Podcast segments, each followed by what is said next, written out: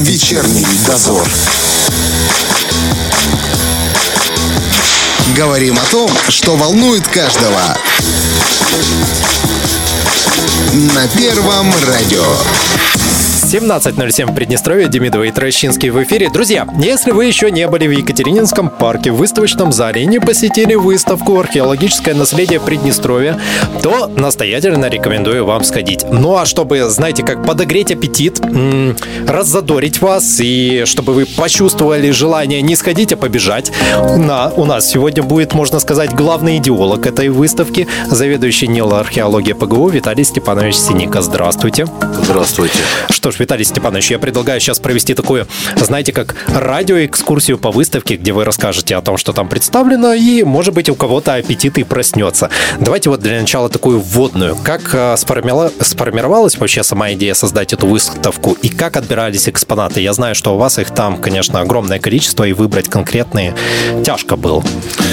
Да, ну я хочу в первую очередь ответить на вашу реплику. Все-таки главным идеологом этой выставки, инициатором, вдохновителем руководителем принимающим решением был наш президент Вадим Николаевич, который э, увидел, в каком, э, ну, где и как хранятся э, археологические предметы, предметы из э, раскопок археологических памятников. Он принял это решение о создании этой э, выставки. Да, конечно, мы реализовывали это решение с точки зрения создания концепции, с точки зрения наполнения этого музея экспоната, э, с точки зрения оформления. Э, конечно, делали это не только мы, э, нам помогали в разных моментах, в технических моментах оформления, организация, это администрация города Тирасполя. В некоторых вещах нам помогал, э, помогало Министерство иностранных дел, поскольку вся информация, которая в текстовом виде приведена, ага. она дублируется и на русском, и на английском языке. Это тоже была важная очень работа. Ну, что можно увидеть? Э, в прошлый раз, когда я здесь был на радио, вы задавали вопросы, сколько там будет артефактов. Ну вот сейчас я, допустим, могу сказать, что там э, более 1600 единиц хранения. Но едини... так, это такой термин. Это не означает, что это 1600 предметов. Э, это означает, что вещей больше. Ну вот единица хранения – это колчанный набор, в нем может быть 90 или там 25 uh-huh, наконечников стрел. Э, на самом деле экспозиция насыщенная, и вся предоставленная выставочная площадь была максимально использована.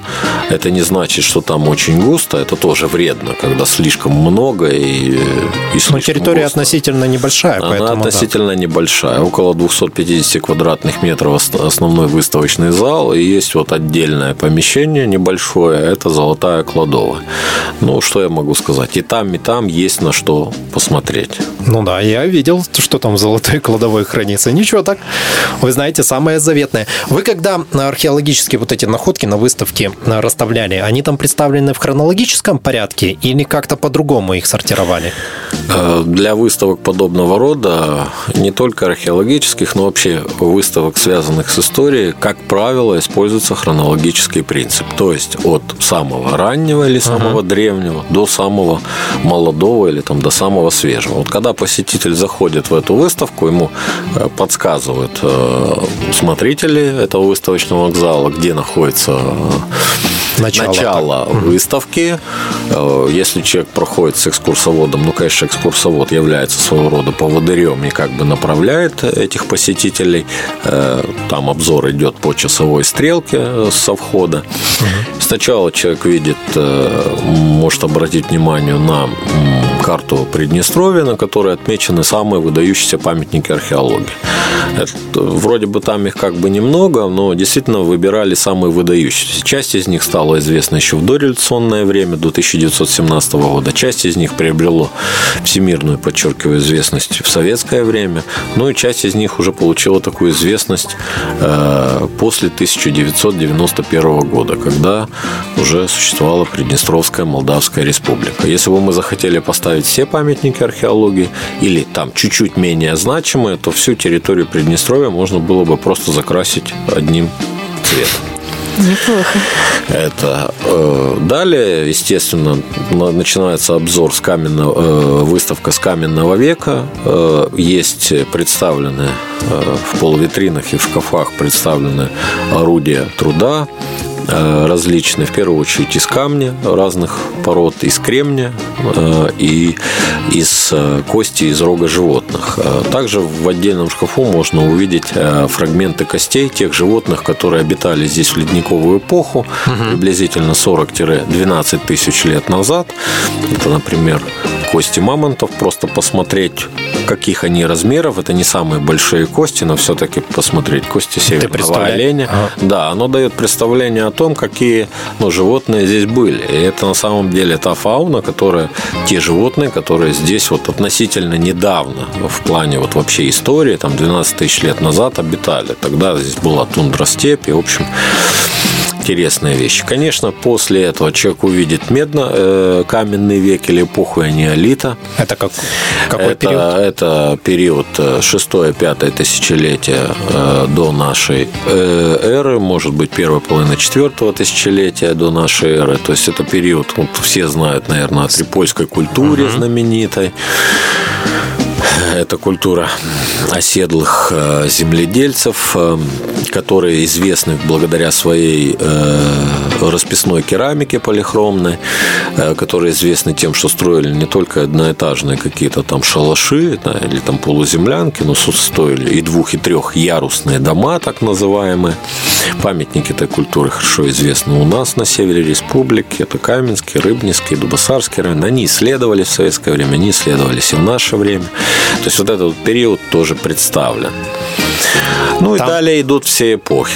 Там, подождите, там а, статуэтка бычка, которая это к э, Это, трипольской Да, культуре. это трипольская культура, статуэтка бычка. Как Ну, думаете, что это за статуэтка? Ну, есть две версии. Я, допустим, склоняюсь к тому, что это детская игрушка. Она вылеплена очень качественно. Конечно, детские игрушки были всегда.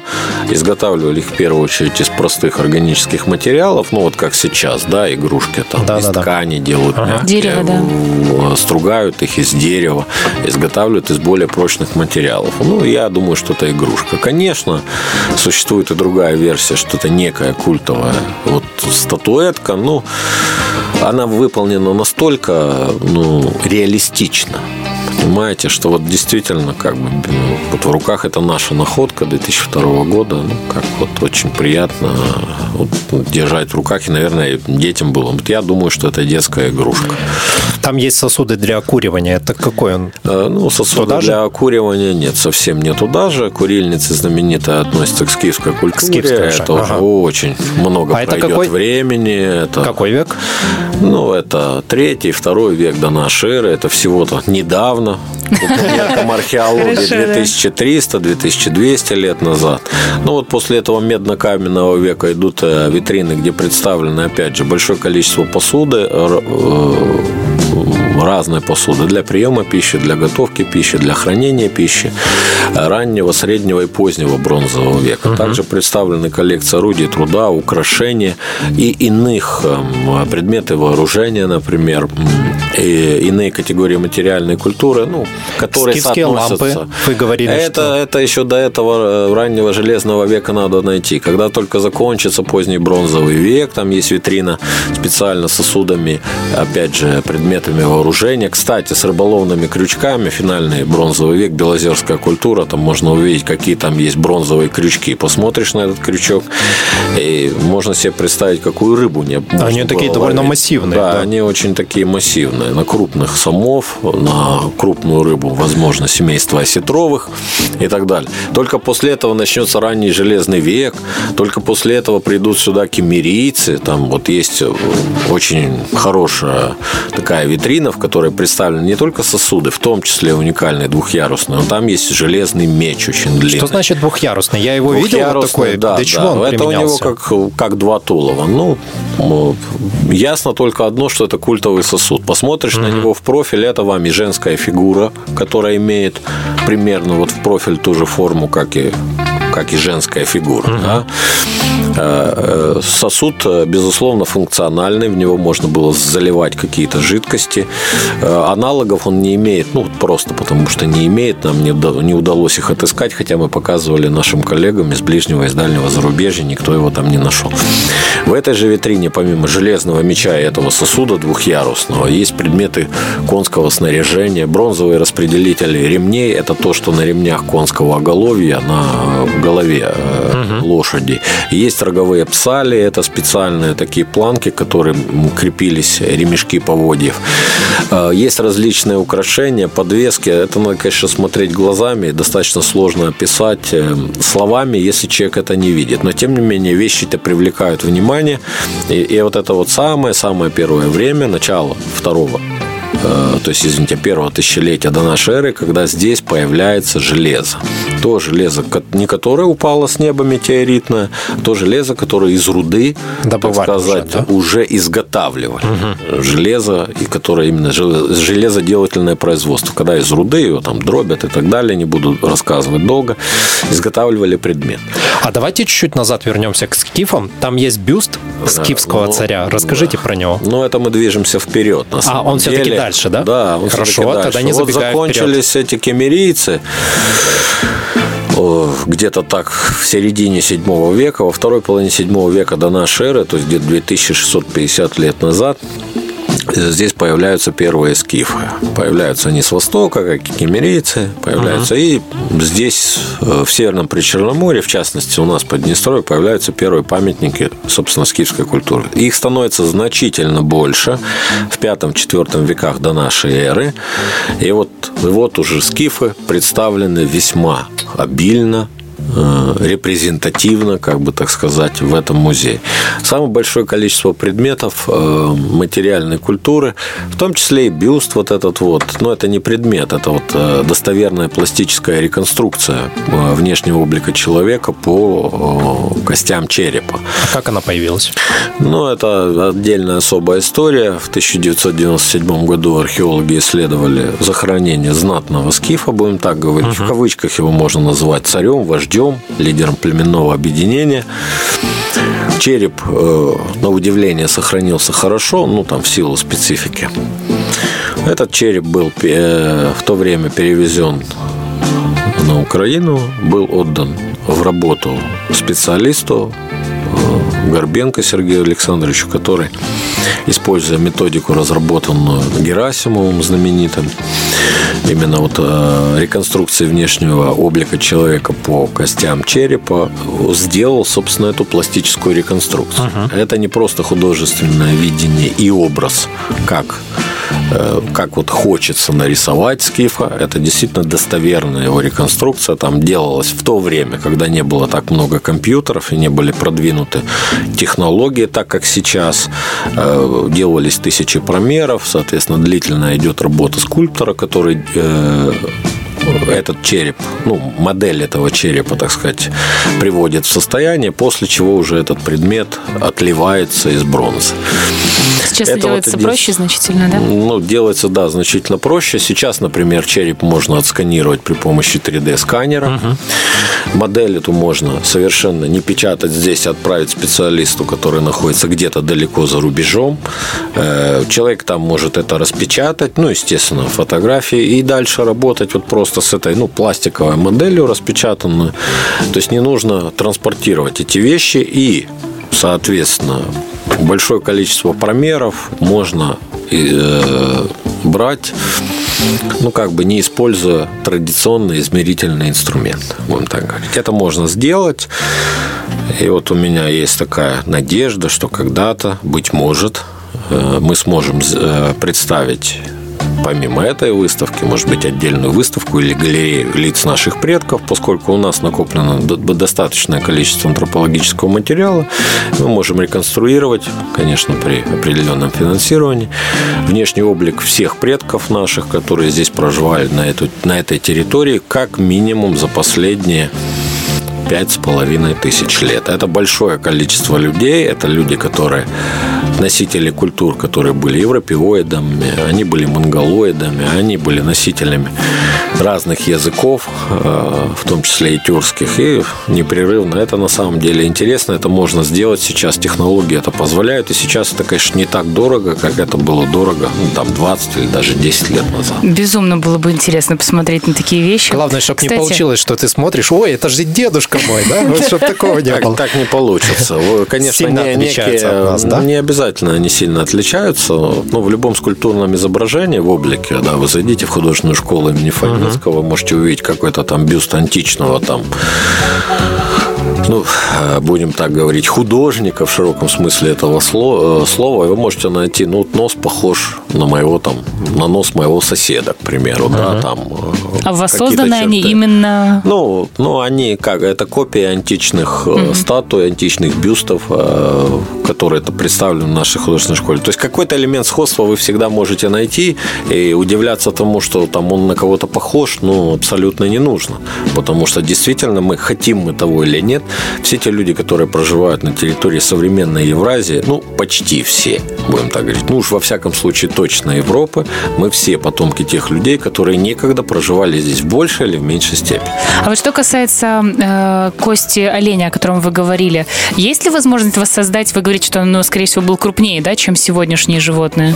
Или, ну, смотрите, э, смотря о чем идет речь, потому что если мы видим фрагмент орудия из рога северного оленя, которая, например, находится в одной там, из первых полувитрин, относится там, к э, верхнему палеолиту, а это вот как бы не позднее 12 тысяч uh-huh. лет назад, но мы не можем воссоздать, допустим, внешний облик оленя, и никому это не нужно, потому что северный олень в настоящее время это не вымерший вид, на него можно посмотреть, и тот северный олень uh-huh. просто практически ну, ничем не отличается от современного северного оленя. А то я уже начала фантазировать, понимаете? Надо было мамонта тебе брать. В чем э, смысл этого, я как бы здесь не совсем понимаю. Ну, есть некие другие там специальные исследования, которые можно там провести, там, допустим, получить ДНК этого животного, сравнить с ДНК современных, э, современных популяций, но это вопрос уже более биологической науки, нежели археологической. А там, где нашли э, скифского правителя, там были найдены какие-то вещи, которые могут указывать там народ его, ну я имею в виду не только что он богатый человек, а может как-то проливать свет на его жизнь? Ну, э, как были найдены предметы. Были найдены предметы вооружения, были найдены предметы конского снаряжения, причем эти вещи были не рядовыми. Угу. Часть из них э, была изготовлена из бронзы, и они довольно редкие. Э, это погребение было очень сильно, во-первых, ограблено, в древности, я подчеркиваю, в древности было очень сильно ограблено, поэтому нам осталось только догадываться, что там еще будет. Ну, например, в этой погребальной камере был найден такой зеленый отпечаток, и там была масса костей животных, окрашенных зелеными окислами. Безусловно, в этой погребальной камере очень глубоко под землей, на глубине более 6,5 метров, находился некогда бронзовый котел, в котором, собственно, отпечаток его мы зафиксировали, археологи, а внутри него были эти кости, которые которые после разложения мягких тканей, ну, собственно, мясо, которое было uh-huh. на кости, они окрасились в этот зеленый цвет. Грабители утащили этот бронзовый котел или, может быть, какой-то другой бронзовый сосуд, они его утащили. Но понятно, что эти вещи встречаются ну, в захоронениях далеко не каждого э, скифа, и уж тем более э, совсем не в захоронениях рядовых общинников. Понятно, что это был э, человек, э, человек знатный, поскольку ему отгрохали, как бы мы сейчас сказали, огромное погребальное сооружение, просто не имеющее как бы аналогов, ну, среди аналогичных на этом могильнике. Ему положили э, нерядовые вещи, которые подчеркивают, подчеркивали и подчеркивают сейчас его социальный статус относительно его соплеменников. Ну, естественно, хотелось узнать, как он э, выглядит. Это стремление нормальное. Э, и вот с этим материалом, который был найден, ну, в общем, были проведены все необходимые э, действия, которые вот позволили иметь этот сейчас и показывать этот бюст. Смотрится дедушка такой весьма проницательный угу. взгляд, лицо совершенно европеоидное, так сказать. Ну, в общем-то, это и не удивительно, потому что скифы, ироноязычные народы, это, конечно, А вещей, которые, а вещей, которые были найдены рядом с ним, не представлены на выставке? Ну, я вот сейчас не могу сказать, возможно, они и представлены, по крайней мере, часть элементов конского снаряжения, угу. конские налобники вот в, это вот есть. В, есть, да, потому что это то, что можно смотреть. Подчеркиваю, э, любая выставка, любой музей – это не сборище всех, каких возможно, предметов обнаруженных. Это все-таки выставка наиболее ярких вещей, наиболее полно сохранившихся вещей, тех вещей, на которые э, просто обыватель, э, посетитель смотрит, и они сразу э, говорят, дают представление человеку, который, ну, не специалист, не археолог, что это такое, для чего оно использовалось. Поэтому самые яркие вещи. Разбитые фрагменты железных предметов, которые, хотя и нам понятны археологов, как правило, археологам, ну, в экспозиции не ставятся. Понятно. Давайте сделаем небольшой перерыв, а потом продолжим наше путешествие. Вечерний дозор. Ну что ж, друзья, продолжаем наш эфир. У нас в гостях Виталий Степанович Синика. Говорим о выставке «Археологическое наследие Приднестровья». Продолжаем путешествовать. Мы остановились на каком веке? На скифах мы прошли, да? Ну да, о скифах можно говорить бесконечно. Тем более это ваша тема. Ну, да, как бы я... Мои основные научные студии крутятся вокруг именно скифской археологической культуры. Можно технический вопрос? Я видел на фотографиях, я таки не понял, есть они или нет. Там есть ваши работы по захоронениям. Да. Они представлены там на выставке? Нет, Нет. да? Нет. Э, в первый день, когда официально открывалась выставка, это было 31 августа, угу. на стол просто, поскольку попросили, мы принесли четыре издания, четыре монографических научных издания серии «Археологические памятники Приднестровья». На каждом из них есть моя фамилия, хотя всегда в соавторстве. И принесли отдельную работу «Археологическое наследие Приднестровья», которое вот было издано при активном содействии уже, получается, пять лет назад, в 2016 году, Министерство иностранных дел. Я почему спросил, хочу к нам получить библиотеку радио, если будет такая возможность. У меня этих э, книг э, сейчас нет, особенно если речь идет об археологическом наследии Приднестровья. Почему? Эта книга Большая, научная, которая, да? она, нет, нет, сейчас я вам скажу, это небольшое, это богато иллюстрированное цветной, э, цветное издание, оно тоже билингва, русский английский угу. язык.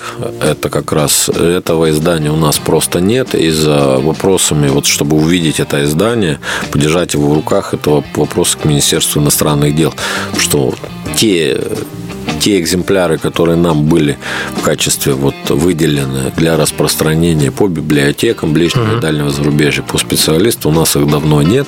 Единственное, я могу сказать, что вот книга «Археологическое наследие Приднестровья», она легко скачивается в интернете полностью в открытом PDF, в качественном PDF.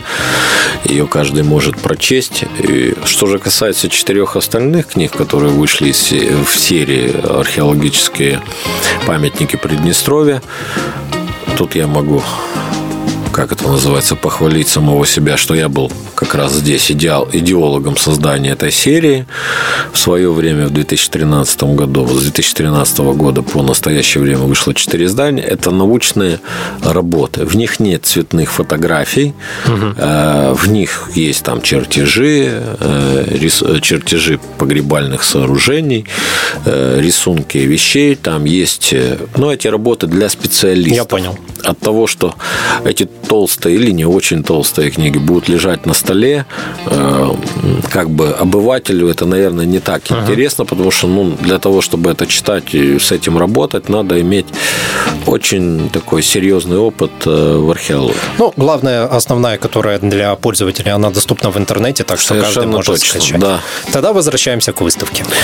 Ну, про выставку, опять же, в чем э, ее прелесть, как, как я считаю, понимаете, не только отдельный шкаф, который там возле стены прислон... стоит, да, или там полувитрина, которая слегка согнувшись, можно рассмотреть там э, разные вещи. Понимаете, э, можно провести бесконечное количество, ну не то чтобы экскурсия, а вот рассказов, потому что многие отдельные предметы, они, это сама вот история. Понимаете, в них заключена некая история, для чего он предназначался, как он изготавливался, э, как, в каких условиях, когда он был найден, И если человек владеет этой информацией, в некоторых витринах, например, не просто вот там предметы конского снаряжения или предметы вооружения, в некоторых витринах комплекс находок из одного погребения. Ну, например, я обращал внимание вот а, на полувитрину, в которой вещи из захоронения скифской, ну, условно будем так говорить, служительницы культа или скифской жрицы. Что там можно увидеть? Там можно увидеть большое зеркало бронзовое. Это все было найдено в одном. Это в одном погребении, погребении в котором был один костяк женщины, ну, угу. была погребена женщина. Там большой набор гадальных острогалов. Острогалы – это такие косточки в ногах мелкого рогатого или крупного рогатого скота, но в данном случае мелкого мелкого рогатого скота. Это такие косточки, которые бросались и использовались для гадания. Ведьма? Ну, можно назвать ее и ведьмой, если хотите. Э, маленькие сосуды, в которых были, э, они такой оригинальной формы весьма. Какие-то, безусловно, снадобья, возможно, для исцеления, возможно, опять же, для каких-то гаданий.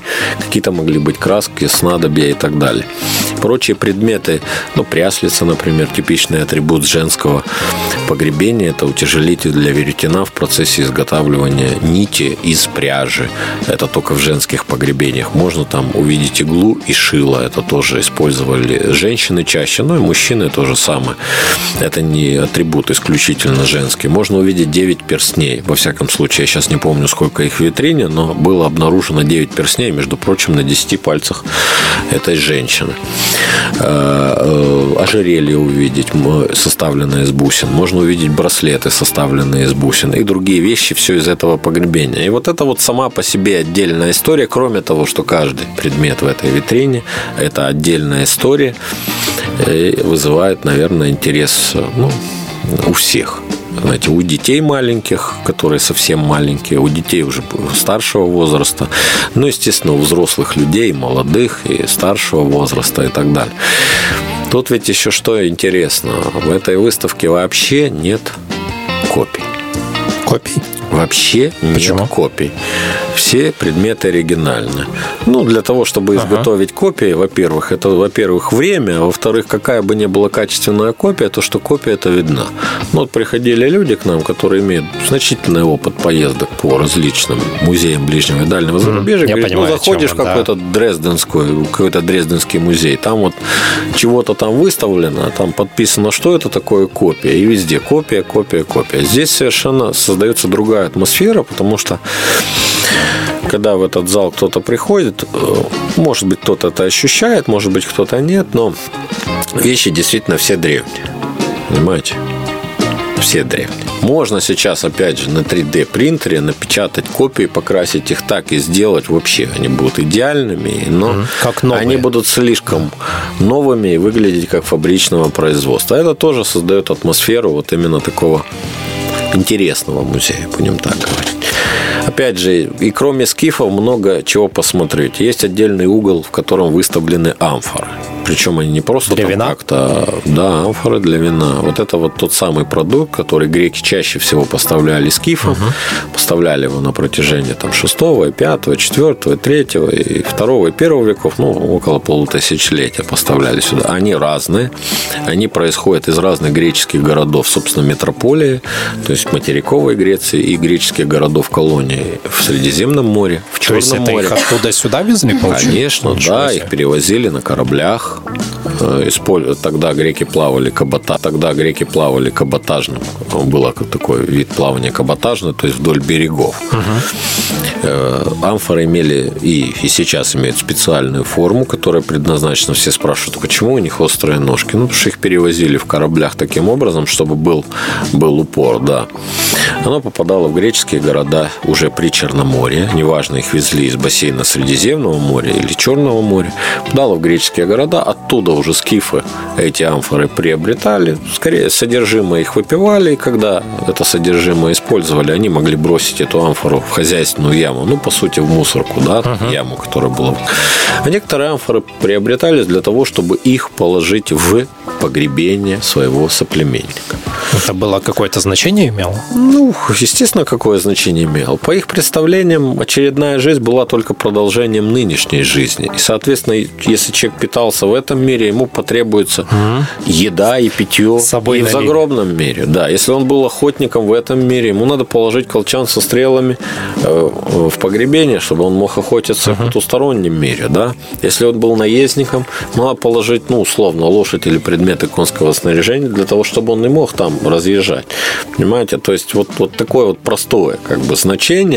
Хотя э, в погребальном обряде, ну, если так серьезно разбираться, ничего простого никогда не бывает. Никогда не бывает. Просто можно очень долго разговаривать на эту тему, но Чего не бывает. Почему их головой клали, кого-то головой клали на запад, кого-то на восток? Почему кого-то... Почему? Ну, в разное время э, существуют разные ответы на этот вопрос, причем окончательного ответа не существует. Одно дело – это пятое тысячелетие до нашей эры, другое дело – это скифы, а третье дело – современное время. Вот спросите сейчас у ваших гостей, знают ли они, почему сейчас э, большинство людей головой на запад хоронят. Ну, в наше время. Кстати, Или что только да, некоторые головой на восток. Ну, я, допустим, знаю ответ на этот вопрос, но он не имеет отношения сейчас к археологии, а тем более, но это сейчас да наше время. понимаете? Да, Слушаешь, да. и все хочется и хочется и все знать. Да, так, что дело? Да. да, понимаете, э, так не только положение головой на запад там или на восток, или на север, или на юг. Положение это на спине, это скорченная позиция, сильно скорченная, это слабо скорченная позиция и так далее. Если позиция ничком или на животе и так далее. Ну, и так далее и тому подобное. То есть, э, понимаете, есть много вещей в погребальном обряде, которые кажутся очень простыми, но что тут такого на самом деле? А как вы... А э, самые простые вещи обычно требуют самых сложных объяснений. Вот всегда было интересно, каким образом археологи доходят до вот этих объяснений. Я понимаю, что есть база, с которой можно пользоваться. Это многолетний опыт, многодесятилетний опыт, и в некоторых случаях э, более чем столетний опыт. Э, да, вот, наверное, все вы слышали о раскопках Геркуланума и Помпеи, эти двух городов, которые угу. погибли в 79 году от э, из свержения вулкана Везувий. Вот для того, чтобы сейчас работать на том уровне и понимать больше, понимать, фактически там раскопки начались, между прочим, в середине середине 18 века. 250 лет работ. Естественно, в первую очередь используется опыт предшественников. Ну и знаете, как и везде во всем мире, надо использовать свое собственное серое вещество в голове. Для того, чтобы ну, находить ответы на некие вопросы, на которые ранее не были получены ответы, или как бы есть предположения, это называются рабочие гипотезы, но они до конца, э, так сказать, вот не разобраны эти гипотезы, не доказаны. Да?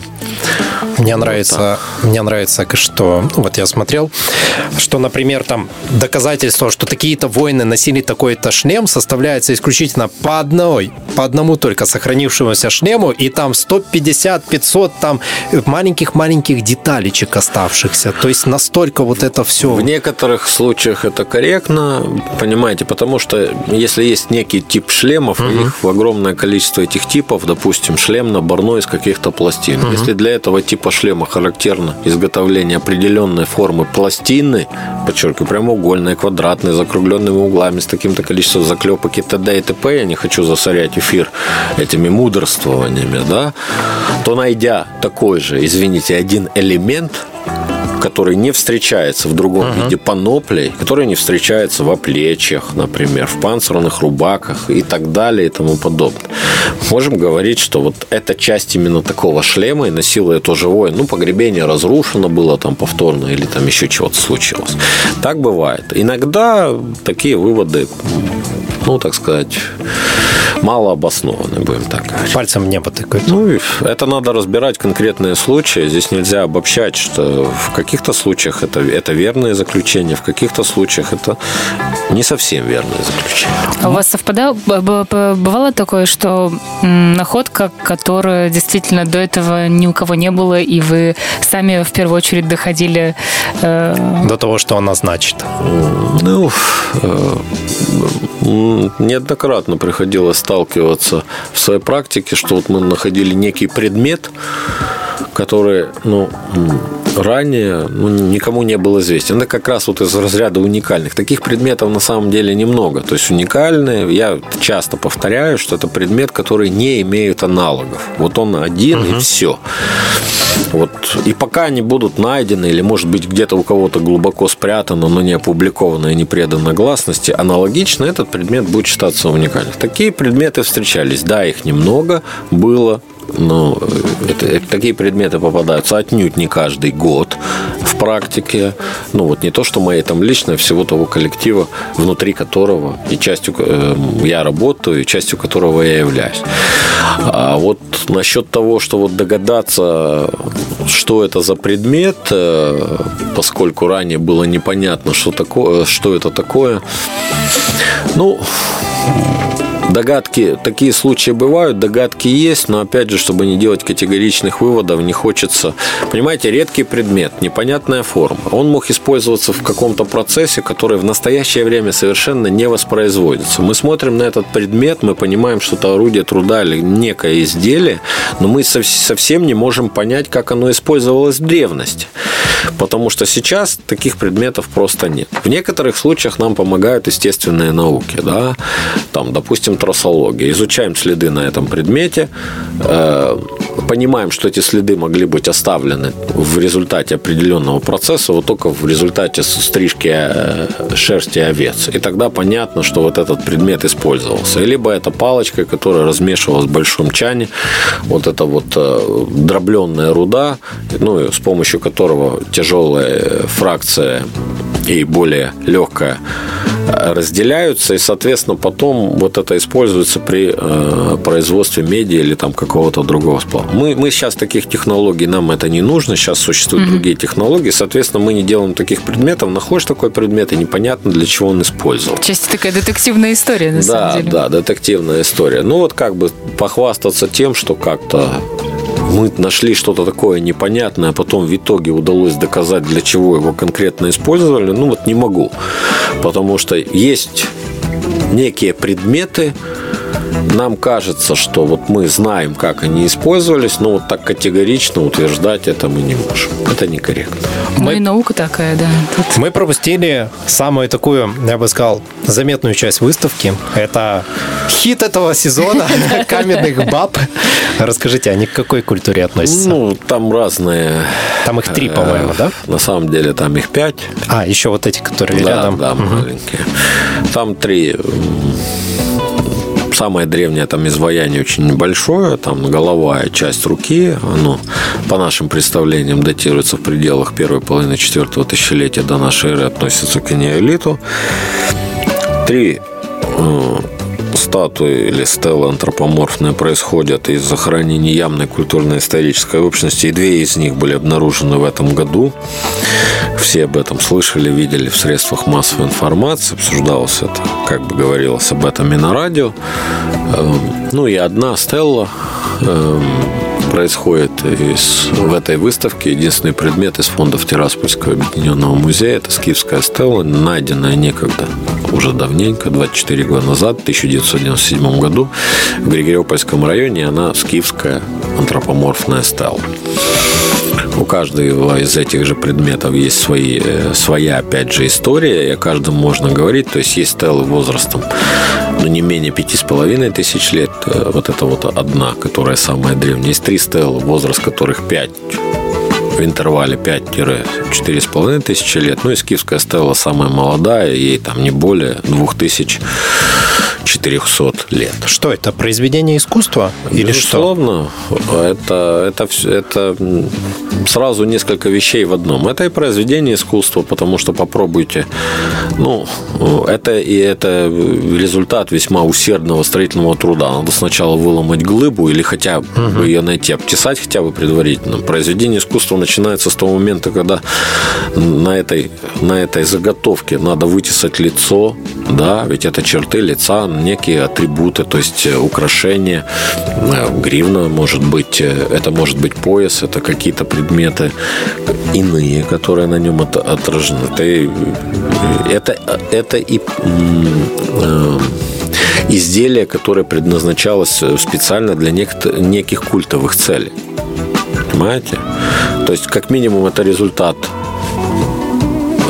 камнетесного э, или как бы камнерезного вот ремесла первое, да, это произведение искусства. И это, конечно, предмет, который использовался в культовых целях при э, момент захоронения. Некоторые стелы устанавливались на курганы, на их вершины, или, или в насыпь специально закапывались. Некоторые стелы перекрывали захоронение, просто служили вот этим перекрытием. Да? Угу. Вот, а ямы, как было в этом году с двумя стелами.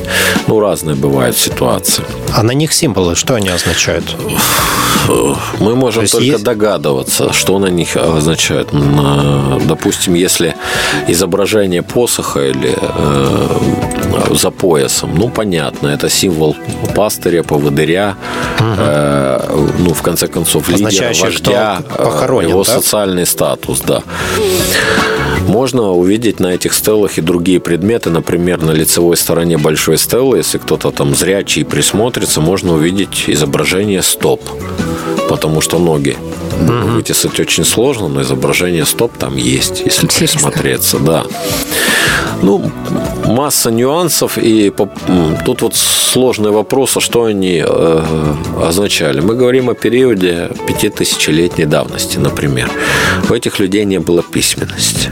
То есть они сами о себе не писали, и никакого эпоса, там, да, устной традиции uh-huh. от них к нам не дошло в каком бы то ни было искаженном виде.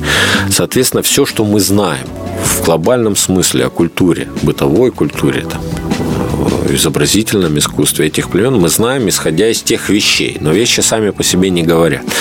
И здесь вот появляется поле для различных интерпретаций. Можно там фантазировать э, очень буйно или бурно, можно менее фантазировать. Можно заниматься статистической обработкой больших объемов э, данных для того, чтобы приходить к тем или иным выводам. Существует несколько версий. В каждом случае несколько версий. Тогда когда у нас... И вот это вот такие ситуации, когда вопрос до конца ну, никогда не будет решен, скорее всего. Каждый принимает просто ту версию, которая ему ближе, и все. Да, ну... Если мы будем говорить о выставке, то там представлена только древность или уже Нет, наше время? Э, во-первых, древность представлена. После скифов были еще сарматы, угу. которые там тоже представлены. После сарматов были еще гунны представлены. Гунский как раз комплекс представлен вот целиком, золотой кладовой.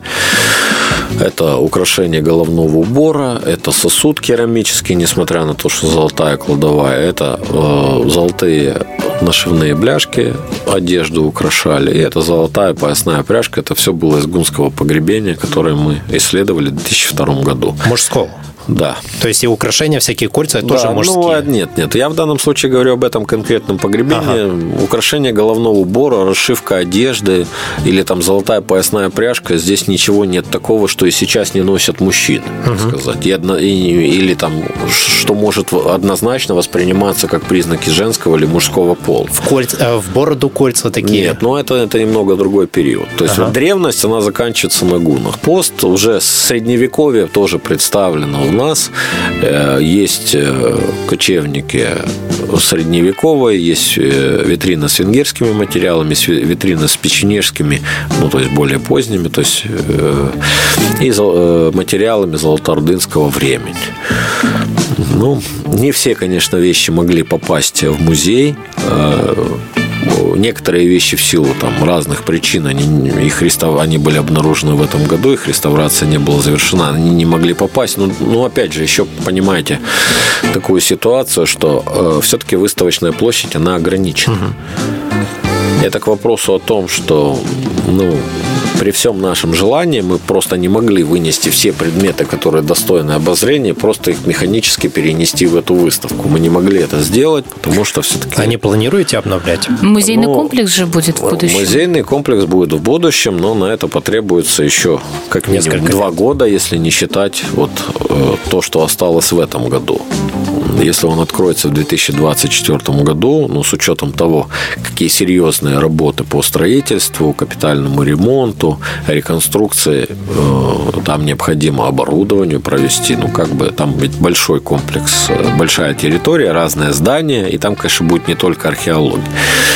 Может, э, посмотрим. Я думаю, к тому времени, когда эта экспозиция станет частью Государственного исторического музея.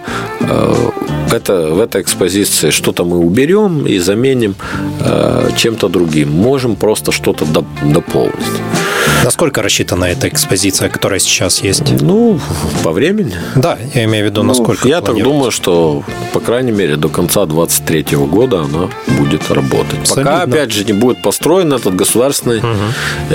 исторический музей в центре Тирасполя. Ну, тогда было бы неплохо, если бы она периодически обновлялась, какими-то там хотя бы пару витрин, чего-то ну, новенького. Во-первых, не обязательно ее обновлять, хотя это, кстати, неплохой вариант. Можно делать временные экспозиции, там, допустим, uh-huh. одну-две таких мобильных витрин в связи с новыми находками. Можно Кстати, это да. делать.